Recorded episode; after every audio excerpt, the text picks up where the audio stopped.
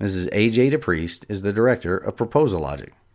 Proposal Logic is a woman-owned, minority-owned small business located just outside Nashville, Tennessee, serving federal contractors with proposal management and technical writing expertise. Since 2011, A.J. has served more than 150 federal contractors on proposals for more than 200 federal agencies. While average win rates for federal proposal developers rest around 35%, A.J. finished 2020 with an astounding 100% win rate for her clients. So stop losing conventionally and start winning unconventionally. If you are a federal contractor and you are ready to win government contracts, contact A.J. at 615-474-2123.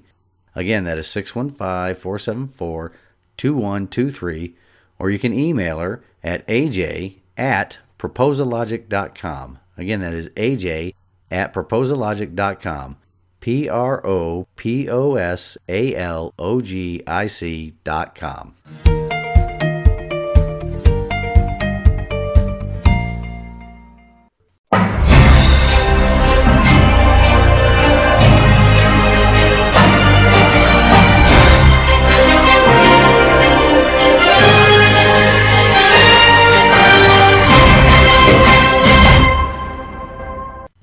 Welcome to the Weekend Update for Liberty Leadership and Lives with Larry Linton, coming to you from the Goat Locker Studio in Sevierville, Tennessee. For local news and events, as a reminder, the Constitutional Conservatives will be holding their annual Right to Life rally on Saturday, 26 June at 10 a.m. Dr. Mark Newman is the keynote speaker. Our social media and the webpage will contain more information. Come out and support these groups and get involved. For state news, both State Representative Todd and State Senator Gardner have not responded to any of my inquiries. Neither have the Governor, Lieutenant Governor, and Speaker Sexton. No surprise there, though, right? It seems they only have time to listen to their campaign donors or write op-eds calling us racists and bigots that do not care for children or post look-at-me statuses on social media. On the bright side, though, the news outlet Tennessee Conservative News has picked up my last episode, pointing out usurper Gardner's lies in his opinion piece, and shared it with their readers. I encourage you to check them out on the web at TennesseeConservativeNews.com. So, thank you to the entire staff there for spreading the word. We need to hold these elected officials accountable for doing the electorate's bidding, not acting out of their own personal bias, as Senator Gardner indicated he will be doing in his op-ed. More illegal immigration news in Tennessee as well. Senator Hagerty appeared on the Todd Starnes show last week and mentioned something I had not heard about yet.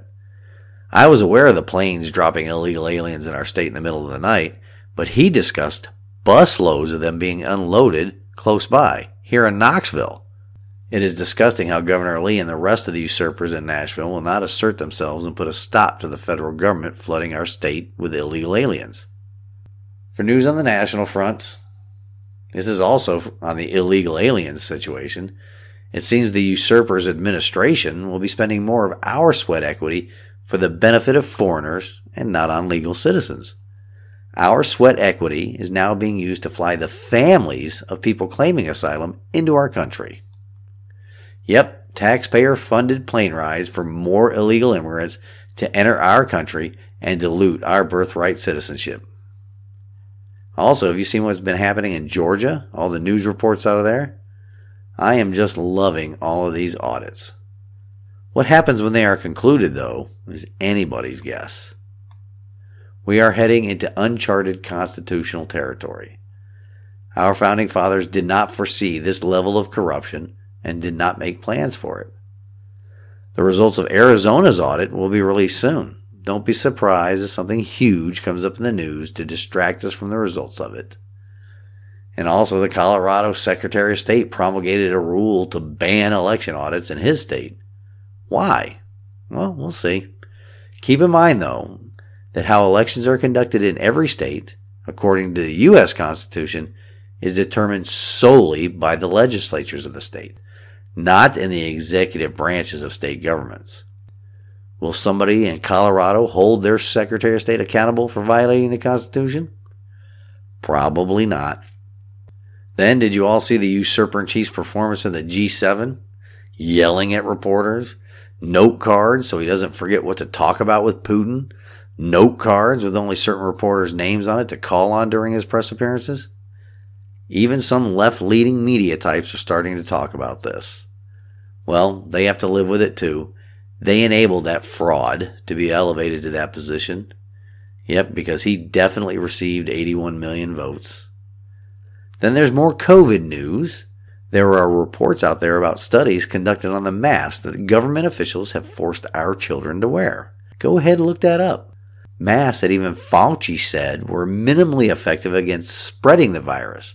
But it looks like they are quite effective at getting people sick.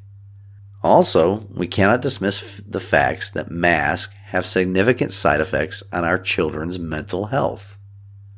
But hey, government's here to help, right? Until next week, this has been the Weekend Update of Liberty Leadership and Lies with Larry Linton.